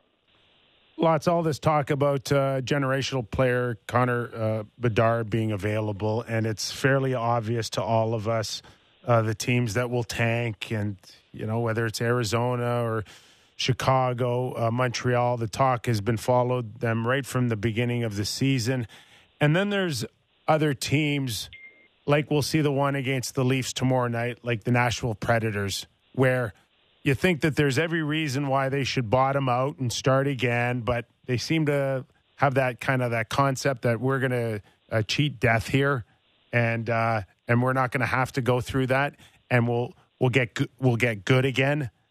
I think the Rangers kind of went through that for a short period, about two or three years, and they seem to be okay. But can can a team like Nashville actually uh, delay the inevitable to the point where they, they can compete for a Stanley Cup without bottoming out? Well, I think they're really smart to focus on them. I mean, you know, you make a good point, Kipper. The the teams that look like they're going to be in the running, and Philadelphia's played a little better lately, but Anaheim, Arizona, Chicago, Columbus, Montreal, um, Philadelphia, San Jose, you know, those teams look like they'll be in the running for Connor Bedard. Don't forget, there really are four pretty good players in this draft, not at the level of Bedard, but it's a pretty good draft on the high end. And then you get into that second tier group of players, and I look at this almost every two weeks, and it changes all the time. I'm looking at an old ranking I did not too long ago. I had Buffalo, Detroit, and Nashville, as well as Ottawa, St. Louis, and Vancouver, as another grouping of teams that could potentially fall into that mix. Nashville is a team to me that has started to play much better lately. They'd like to think they could go on a run as we're at the halfway point. But if that doesn't materialize, I wouldn't be surprised to see them consider um, moving a player or two now. I mean, they just got Ryan McDonagh in. Would you move Mac? He'd be awfully highly sought after. Uh, there's just a lot to unpack this year. I think it's going to be a really unique year. I think some of these non-traditional teams that you see in that mix are going to change it up. And uh, ultimately, I think there'll be so many teams this year that are so interested in what's going on with Connor Bedard. It probably won't be a great seller's market when you add it all up. Lots for the Toronto Maple Leafs, who are decidedly not tanking for Connor Bedard. They have all their hopes pinned on Ilya Samsonov and Matt Murray. Um, if you were the GM, how you know what would you be thinking at this point of the season? Both guys have played 16 games and are 916 save percentages. Are you comfortable going into the postseason with your job on the line with those two guys as your goalies? I don't think you could ever be fully comfortable in that position under the scenario that sure. you're describing. However, I do think it's a tall ask to try to change that up at this stage. Um, you know, I mean, who's really out there that would be a decided upgrade? Right. You know, John Gibson, I guess, you know, you guys could embarrass me and say, well, John Gibson, maybe. Um, but boy, that'd be tough to fit under their under their cap. I'm not saying they couldn't do it. As a matter of fact, I'm more convinced you can do more than we've been led to believe over uh, the last 10 or 15 years with regard to the salary cap. If you really are willing to acquire players that are going to extend your cap and do things that maybe we weren't willing to do 15 years ago. So there may be a path to that, but um, that doesn't speak to what the return would have to be to pry a guy like Gibson out of Anaheim, a guy who, quite frankly, hasn't really even played that great, doesn't have better numbers than either of Toronto's current goaltenders. Uh, but you have to think maybe in a different circumstance with a little stronger team in front of him, his numbers would be significantly different. But I, I don't think that's a likely outcome for Toronto right now, and I don't think it fits all that well with management. You can only do so much, though. We're talking to former player, agent, general manager Brian Lawton. Lots. It's it's just kind of Deadsville out there when it comes to teams moving anybody. Is this is this absolutely the flat cap, and will this continue until what uh, a couple of weeks? uh, as far as they can alleviate uh, cap space for their respective clubs here? When you talk to guys, I mean, prices are still sky high. You know, you go out and you kind of canvass what's going on with a guy like Chychrun that's been highly sought after for quite a while, dragged on much longer than the Ryan O'Reilly Odyssey. And, uh, you know, you have to wonder how that one's going to end. I just don't see, you know, teams willing to pay maybe a legitimate player, two first round picks, a prospect, that type of return for anybody. I think it's going to be a buyer's market. And why do I say that? Well, I know Chychrun's out there. I know he's a guy that could potentially be traded, but, you know, Erik Karlsson is he off the market? We know he's super expensive. Would San Jose pay half? for a great return. Would that make sense for them? Would Florida look at maybe moving Montour? Is Cam Fowler potentially in play? I know he's got a lot of restrictions on his deal. We heard about Prover, Provorov's name pop up. Uh, McDonagh, Chiarot, Klingberg, Oliver Larson, oh Gavrikov, Letty. Could get flooded. I mean, there's a lot of guys. Exactly, and that's my point. This Connor Bedard, you know, let's try to be there at the end of the day has kind of changed the mix this year. And I think it's going to affect the trade market. And I think right now the teams that want to be sellers, because there's a lot of them that have already come to the conclusion might be better to sell earlier rather than later this year to improve our odds, are having a very hard time getting anywhere near the returns that they would like to get. Well, that's encouraging if you're buying, I suppose. Um, you know the one of the teams it should be yeah, uh, in theory. look at last year. Look at last year. We had just a little bit of this dynamic, and a guy by the name of Hampus Lindholm goes off for a price that a lot of teams have said, "Well, I'll do that for a quality player," right? Because it's just worked out so great for Boston. Yeah. And uh, I think that's what people are on the hunt for, and I think it's going to be even tougher sledding. Clearly, in that situation, the club had made the decision that they're going to move on from the player he was going to be unrestricted, um, but under you know virtually no circumstance were they not going to move him, and that's what happened, and that's what has to concern a lot of teams right now. But there wasn't much push on on Lindholm. Maybe it, because the majority of the team slept on him or don't really watch games uh, late at night. But there wasn't that much com- um, competition for the Boston Bruins for Lindholm. And I know teams today that would gladly want to revisit that uh, based on the success that he's had in Boston. Yeah, no, no doubt about that, Kipper. And, and I was with you last year when that was going on. I was like, my goodness what is going on here? You have a chance to not just add a top four D, but in Boston's case, he really is a number two D. He's a guy that didn't have a ton of offense. He's already virtually at his career high in half the season. You know, teams sit there and do those calculations. Hey, this guy's not performing well on this club, but their club's not doing very well on our club with a better room, with a better supporting cast. This guy could really light it up well, it's been a perfect storm in Boston for Lindholm. Getting David Krejci back, of course, didn't hurt either, fellas. Right. Yeah, that was a big difference for them. The uh, the Toronto Maple Leafs, you know, when they're assessing how to spend their assets and what they want to do to the team, you know, one of the questions I think they have, and I think Kip would agree, is just, you know, do they want to get more physical? Are they tough enough? Are they whatever? I wonder if you think that NHL playing style, the way the game is played, has changed enough that you can have success without that element. Because in the regular season, it seems like you can. I just don't know once you get in the postseason if you can. Yeah, that's true. I mean, Tampa and Colorado have been able to defy that, but they have such extreme talent that maybe they get a pass on it. I watch a team like Edmonton, you know, play a team like Minnesota even St. Louis to some degree, Washington, teams that are big, heavy teams, and they seem to have an upper hand, certainly in the five on five play when you see those teams match up. Uh, that's interesting to me.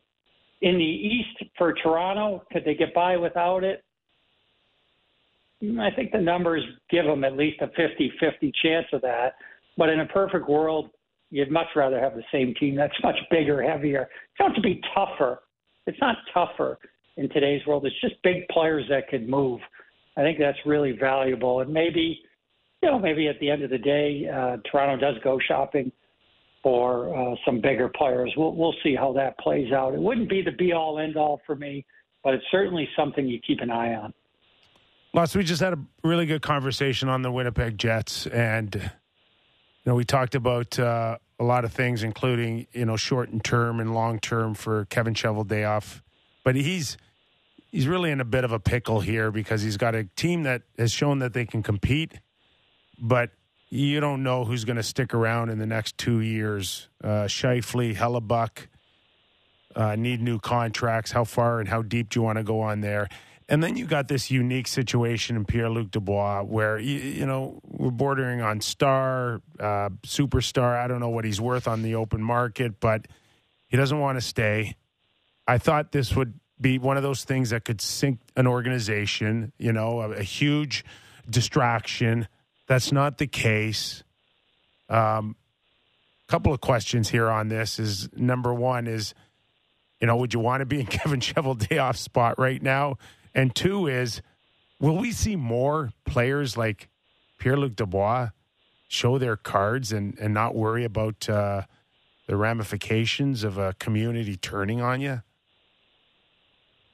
I don't think we will, Kipper, for the obvious reasons. I just don't think there's any reason to go that route. Some players don't care, but that's more rare than not. Hockey players in general are pretty pretty courteous, pretty thoughtful about those types of things.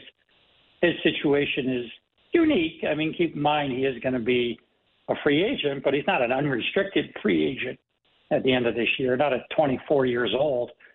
Um, you know, I but think two years, two years he will Chevy, be.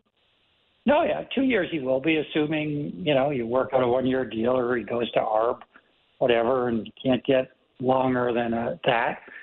So uh, it could be a conundrum, but it's not one that I'd be overly worried about right now if I were Kevin Cheveldayoff. But another year is an eternity in this business to move a guy. That doesn't mean you wouldn't be looking. As a matter of fact, I would start the process now.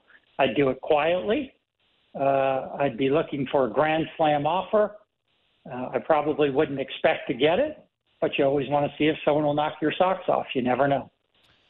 Lots, you know, they spend a lot of my time looking at the Leafs in their division. The Florida Panthers have been uh, object of much, many question marks this season uh, about their success. Matthew Tkachuk's got 49 points in 38 games. He ain't the problem. He's been everything they thought he might be.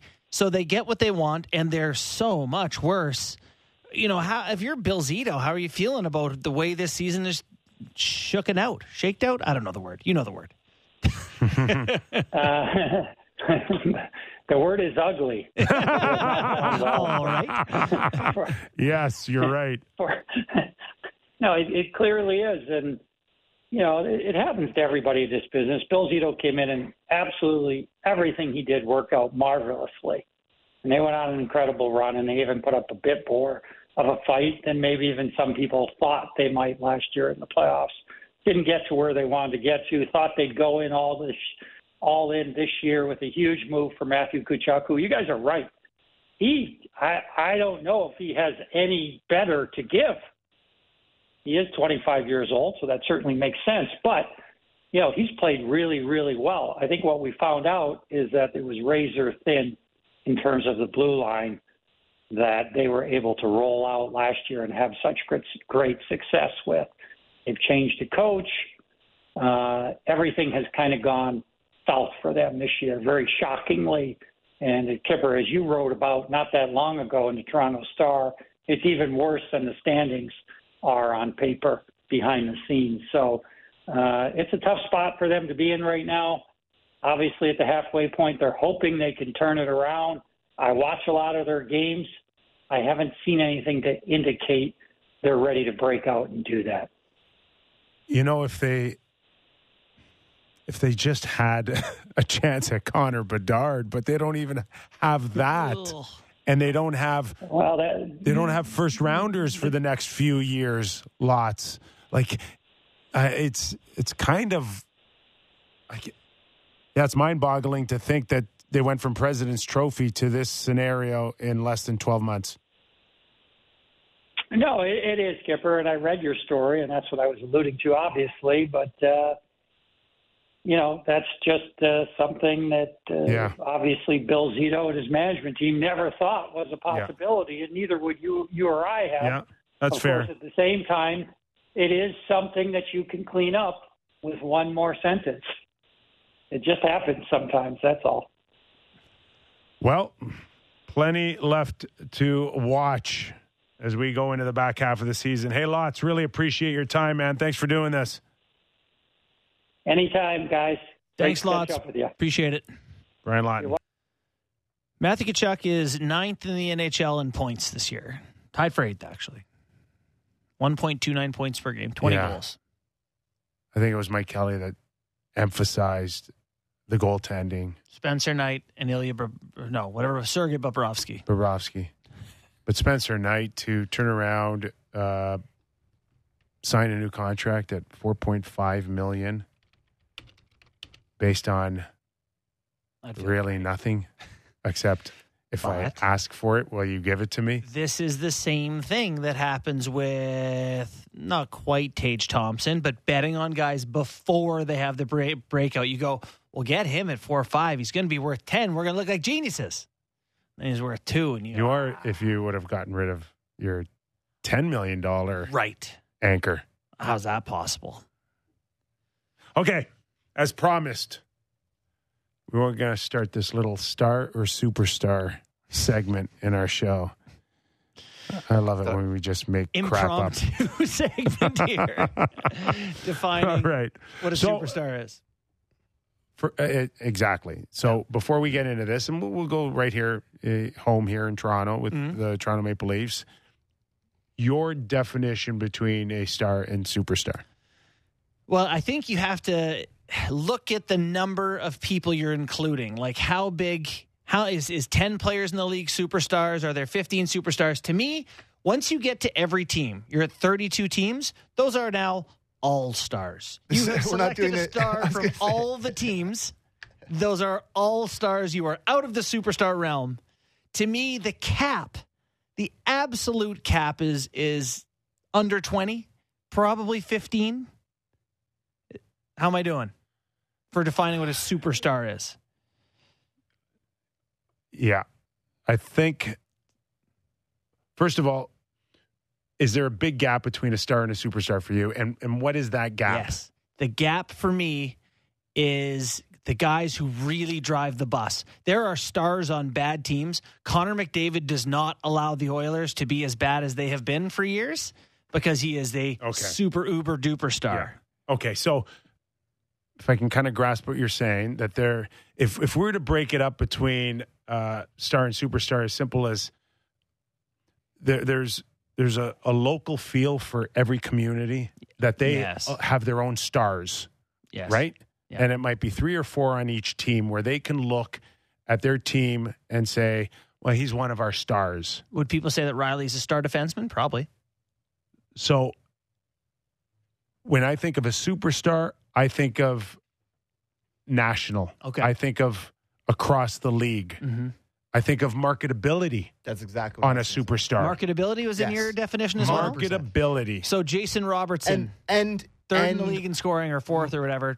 and market plays into it big time, like Kipper said. Like So- if, if you like you mentioned Mika Zibanejad. To me, him playing for the Rangers makes him closer to a superstar than I would say if he played for the Kings. A, a superstar for me is knowing Like that. that. a team's coming into your community and that guy is must see for Selling me. tickets. Selling Again, tickets. Jason Robertson, no disrespect, not selling tickets. Not a superstar.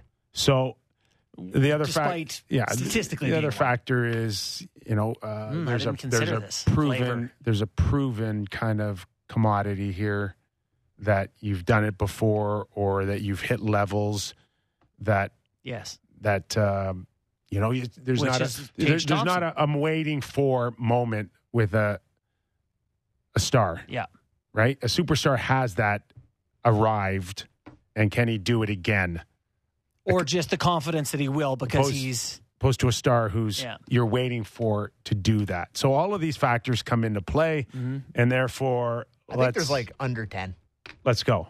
under 10 superstars. You'd be surprised. So I have I've had this conversation with people when they say, ah, he's one of the five best or 10 best players in the league. And then you start to write them down and you run out of names like really fast. Like is okay. So don't kill me, Oilers Twitter and Oilers people. But like, would you consider Leon Draisaitl a superstar? superstar. Kipper. Absolute superstar. Superstar. okay. Yeah. Okay. And he he's not the flashiest. There isn't there isn't a a, a dynamic element to his game uh, that is as clear as McDavid's, Mhm. but uh, you get a billion points a ton of years in a row. You're his ability to You won a pass the Trophy. puck, shoot the puck, all of that uh, has put him in the last two years Here's one for you, Erik Karlsson. superstar. So that is almost a like legacy superstar. Okay. You know what I mean? Like he's been at the top of the game, multiple Norris trophies, does stuff no one can do. Le- yeah, it- You want to the, watch him. the level that he hits when he's healthy and feeling good, superstar. But having Karlsson in the conversation now, the bubble's pretty big. Okay, so you said twelve or twenty? What did you I, say? I said under 20. So, yeah, um, 15, 16, 17 guys. yeah, Jack Hughes. I'm in that same pot. Jack, Jack Hughes is a great question. And, and Jack Hughes is like Tage Thompson to me. Not We're- superstars. Yeah, where you're like, they're probably going to be. They are performing like superstars right this moment. But I'm not putting those guys in the same conversation with Connor McDavid and Auston He- Matthews. Like Sidney to me, Crosby. He, he's he's Rising Stars, new category. uh, a good uh, vote. young stars. but not too young we should put them on a team and have them play the rest of the world in a But- tournament. But he's he's played 40 games. He's on a career year pace. He- Jack Hughes. Hughes, okay. That he he looks like he's a projected superstar. Yeah. But he is not a superstar in the National Hockey League just yet. So let's just Matt- do this quick. Matthew Tkachuk. Hold on. Okay. Let's do this quick. That's a great one. Thank you. Crosby, Ovi, uh, McDavid, Draisaitl. Give me the no Matthews. Matthews. Matthews. Matthews, Marner. Marner. Um Okay, D, like Hedman, Makar. Makar, MacKinnon. MacKinnon. We're forgetting people. One, two, three, four, five, six, seven, eight, nine. Like you're you're almost at ten before we even start the the li- Stamkos. Kucherov. Kucherov's a superstar. But you don't think Stamkos is? Uh, I would put him in the, la- the his last three years. He to me is a. Uh, but Here's here's then what about Bergeron and Marchand? But I, to me, they're. I don't know. I You just don't think of them not as superstars. I just don't think of them as superstars. I don't there's know. a flash dynamic Yes. to a superstar. I agree. I But love, uh, they No, are. I, I don't in, in my book, like I love Patrice Bergeron. I know you To take me- him over to some of these guys. he- he's. he- there's not too many guys I would rather have in a game seven than him. Marchand. So Bergeron. yes, but without the other ones. flash, Yeah. Stamkos, Marchand, and Patrice Bergeron are superstars in our league. Yeah. Yeah, they are. They're huge names. We put Karlsson on, on the list already here. Uh, Kirill Kaprizov. That's a great one about Yeah, not yet. I think it's market driven. Not Because yet. like, local if- like, local he's- star. Like if he's in so Toronto, good. it's a he's having a no-brainer superstar. sick year. Yeah, he's, he's- so good. Yeah, he's he he can under the right circumstances turn himself into a, a Kucherov maybe. hmm Um, Yeah, that's that's a fair. Let me go back to Matthew Tkachuk. Yeah, star Superstar? star Star. Ja- uh, Jack Eichel. star. Mm, I'd go He's one of the stars. I'd go Yeah. superstar. Not Yeah, nah, Eichel is a still, still a lot lot of- still a lot to prove to me. He's a lot of word of mouth and you know expectation and uh, you know I, has he done it? Has he done it? So Nylander's not going in. Then he's not No. superstar He's- status. Yeah, no, no, no. He's he needs a But in a terms good- of flash and a market, year. he He has those with him. he needs. Oh yeah, well, the potential. yeah. We we got fifty guys with the potential to be a superstar. Yeah. Evgeny Malkin. Oh, yeah, superstar. superstar. Hundred and first best player all time. My favorite joke couldn't Roman beat Yossi. could, couldn't beat out uh, New Zealand alone. New Zealand Yeah. from yeah, the 1912 Seattle Frankfurt. Yeah, I think Roman Josi on a bigger market would be a superstar. yeah. I, I would love for listen. Some local market's going to catch wind of this conversation and hate us. Um, I think we've named them all. No, did you guys name your one of your top Goalies? five players of all time, uh, Brayden Point? yeah, I thought about Point, but he's not a superstar for me. Oh yeah, He's- goalies. For goalies, Sorry, Vasilevskiy's what a about Mark superstar. Stone? Sorry, Mark Stone. A best star. left winger in the game, No. A or at star. one time at least. Not not a superstar for me. Vasilevskiy, the only guy. Shesterkin, not a superstar yet. Yeah. Those two guys are superstars. Shesterkin, you're going to put in. For sure. He won the Vezina last year. He plays in for the Rangers. How's he He's a doing? How's he superstar. doing this year? Yeah, they're- I Honestly mean, don't they're know. pretty he, good. He is definitely their superstar in New York Yeah. and would be the heir apparent to Vasilevskiy. So I, I don't know. I mean, you can technically think that he's one of the superstars in the league Yeah. in that position all day long. You can sell me on that. Elias Pettersson, David Pastrnak. Oh yeah. Past is in. Yeah, I got him as a superstar. So we got too. Past as a superstar, but not his teammates. It's just a different thing. Like they're just I get Kipper it. I get nailed it. it with He's the got flash. reflective glasses. You're instantly With a the star. flash. There's just a dynamic element to their game that automatically pushes you up into the the wow factor. They're just great at the little things that help you win, but there's not that flash with Yeah. certain players. Barzal, um, Patrik Laine, Pat Kane, superstar. Kane, but Toews. Toews, got he's a superstar, legacy superstar. He's still in the league. Yeah, but that we're, we're at the tail end, right? But we he was a superstar. yeah, he's yeah, it's a stretch having him in there. For No, me. not now. No. No, no, he's no, out. no, not He's, now. He's outside of the. He's on the outside looking into the superstar list. Um, Barkov. Dallas. No, Barkov's a great Bar- question. Barkov, like he's fallen off a cliff. falling off. Yeah. Yeah. He So was last most, year, he was, yes. He was the most underrated player in the league. And then he Landeskog, went, Rantanen, good players, not superstars. O'Reilly. Yeah. Going, I'm almost done my uh, quick scan of the league I, here. I got one for you. What's that? Trevor Zegras. See, Young, he's in Jack. I uh, it's just Jack not quite good enough yet. Jack Hughes, right? Just not they're quite just good enough yeah. yet. They're they're they're going to be the next wave, but more wins, le- less likes. So we have a clean 15 superstars in the league, which I love as a number. You got Malkin, Kucherov, Crosby, Ovechkin, McDavid, Draisaitl, Matthews, Marner, Hedman, Makar, uh, MacKinnon, Vasilevskiy, Shesterkin. Pastrnak. Uh, I think he said him, uh, and Kane, Patrick Kane. All right, hit us up in the comments. You got any Petey in Vancouver, same guy, falls into That's that a great Jack example Hughes. of your local market. Like Pettersson Star. is their guy, right? Where he's, they he's the star in the local market, but just uh, isn't right there nationally Rasmus yet. Dahlin is probably getting there. Tage Thompson getting there. Next Yeah. wave. Yeah. Adam Fox. Oh, good one. I I, he just hasn't been in enough car commercials. Like, you know what I mean? Like, I haven't seen him anywhere. don't he's he's One good Norris. enough to be there. One in Norris. He's in New York. He's he's legit. But should be the next ten year version of Erik Karlsson. John Tavares, not no no no. No. No. No. I, is it Johnny crazy? Goodrow. Is it crazy to think that he has he ever been a superstar, John Tavares? Yes, hundred Yeah? percent. Yes. Yeah, I think I think uh, JB's right that there was that window where he was the franchise of the New I York mean, Islanders. there were guys. Jamie Benn was it. Claude Giroux was it. Like those guys were the top of the league at times. Tyler times. Seguin was Yeah. on the cusp of being a superstar. Yeah, Panarin? it's a, it's a, it's a good one, but n- No. no. Uh, he's a very poor man. Uh, He's very Pastrnak rich, for actually. me. No, he's, he's the opposite of poor man. Poor man Pastrnak. That's great. Did uh, you guys do Kyle Connor? No, Kyle no. Connor, no, No. no. Star player on his team. You ask some fan bases in the league about Kyle Connor, they'd say, "Who's Oh, he I'd play take for?" him. No, Or they'd then- ask- then they, they wouldn't know where Kyle, he is. Kyle like- Connor and, and Guentzel are the exact same to me.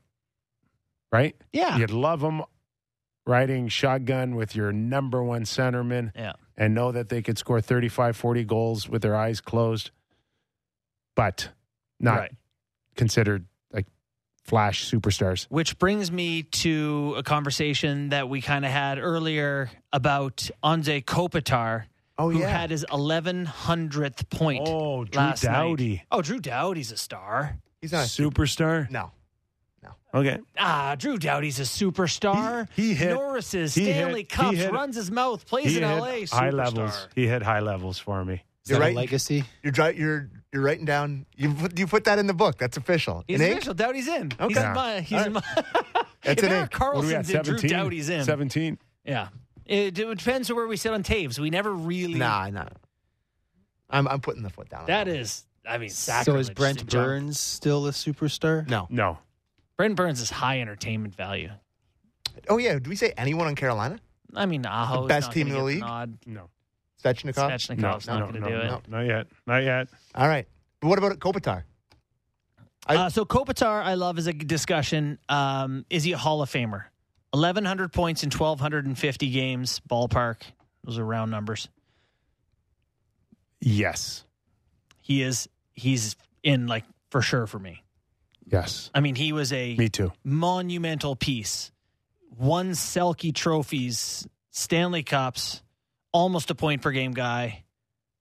You, I mean, you want your player. You know, what's funny is Sam said uh, Auston Matthews when he came into the league, Kopitar was like a comparable for a lot of people. Like he could be Kopitar. Turns out he's maybe Kopitar plus.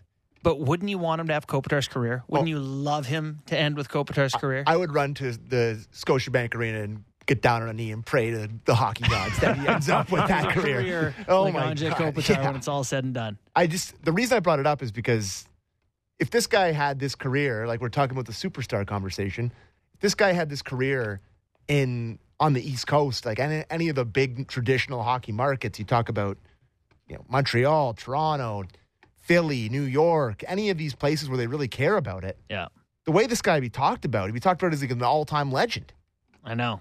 And it's just oh, without a doubt, if and- he was on the in the East, yeah, like it would be a different conversation. I feel like he of- deserves as like one of the biggest, most underrated careers. For like if you're having like a conversation about who would it be, I think he's in that conversation. Yeah, he he has been um, everything they've asked of him and more. forgot one here. Oh, what he got? I knew it, we're, we definitely forgot a couple. Marc Andre Fleury. No, Big numbers, man. Like he's a Hall of Fame guy But too. if you're but if you're going by the mar- superstar, markability, he's not a superstar in this league. he's a superstar. yeah, he's a superstar. you know, yeah, this is the funny thing though. Like, is it just no, you're playing right. ability? No, Because he if is. it's not, then Jonathan Toews is a star, Well, a superstar. yeah, I mean, Marc Andre Fleury would be under the same umbrella as Jonathan Toews, where today it's yeah, the, they're on the 18th hole here. We know Mhm. that, but Pick it up. not pick it up. That's a, that's a gimme. That's a gimme. Pick it up. Big- yeah, yeah, That's a gimme. yeah. It's a gimme. Go to the clubhouse and let's start drinking about your first Yeah, 17 well- holes. no one's going to talk about 18. Let's just focus on your great front side. yeah. Uh, I think that's about it on the goaltending side. That's the one. Uh oh. Is Jonathan Quick a Hall of Famer? Yeah. Oh, definitely. Yeah. Okay, absolutely. Superstar for LA. No. Good so goalie. you can lose superstar status while you're a player. I think he's had too long of a downswing. Yeah. Like if you're Gretzky and you get nine goals in your last year, you're still a superstar. You don't, you know, you can't dim a star that bright. Yeah, but I, I like. I guess did did Quick win the Conn Smythe for them? Like, there's a couple years there when he was out of. You know what we've good. never discussed on this show, which we probably should have? Hmm. They're putting up a statue of Dustin Brown in really Los Angeles. Maybe not even there. Maybe it's already up. A statue of Dustin Brown, the captain of the two Stanley Cup teams. I believe he wore the C when they won the Cups. he's a warrior. That guy But a statue I of mean- Dustin Brown? he played t- almost. Wendell 1,300 Clark's got a games. statue. Don't compare those two. Why? They, they played hard. Uh, they were loved locally. Ah, it Listen, I, I love Yeah, Wendell. I know. I'm I just know, telling you that's where it's coming from, Okay. right? Almost That's a- 1,300 Was Wendell games. Clark a superstar? You'd know better than me. I, Yeah, I, I love him, but I mean, I, there's people around the league that would go, he was a really good player, a hard player, a Yeah. tough player, love him in the trenches, but Yeah. a league superstar? It's all in the eye of the beholder, but I can kind of see uh, the success Yeah. of of their Stanley Cups You know, my- around a guy like Dustin Brown. And I know, I know he's not a star. Yeah. My thoughts are when your you say that are, yeah, but the Leafs have never had a ton of like superstars league wide, but then that's LA too. Like, did Dustin Brown make many All Star games? Did he make a lot of uh, national teams? I think he was part of uh, USA. No, for sure.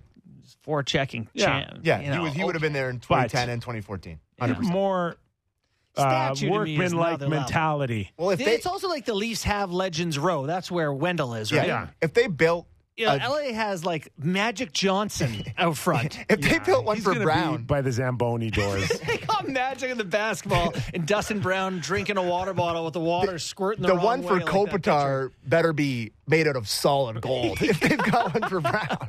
But I like Brown. Brown had an underrated career, played almost I 1,300 have games. no problem so with Dustin Brown on as a Dustin player. He's Brown. Almost 100, almost 100 Oh, playoff a games. Statue. Almost 100 They playoff take games. away their his tro- uh, statue right now. I'm blaming you. Statues are a higher honor than the Hall of Fame. hmm. I don't know about that. I don't know about that either. There's some. Dumb, How many guys are in the Hall of Fame? A there's dumb- bajillion. There's like nine Anybody can order a statue. Gonna- Anybody can order a gonna Put up a Kypreos statue. Not everybody can get into the Hall of Fame. on the TV side. That's where the the Kipper statue's You can make a statue of me out front, right? Anybody can do that. What do you want it out of? Uh, bronze, iron, nickel? Just tin's good. Tin's good. You got aluminum foil? Wow, this this this this segment should have been on a Friday. All right. Our thanks to Ken Wiebe for our Winnipeg discussion. Brian Lawton and uh, Mike Kelly. Mike Kelly, of course. All day. Okay. One more, and then we're back in action tomorrow night, Nashville, Toronto. Thanks for joining us. Thanks for watching. Hit the like button. Give us a rating and review. Always love having you guys on board. Have a great night, everybody.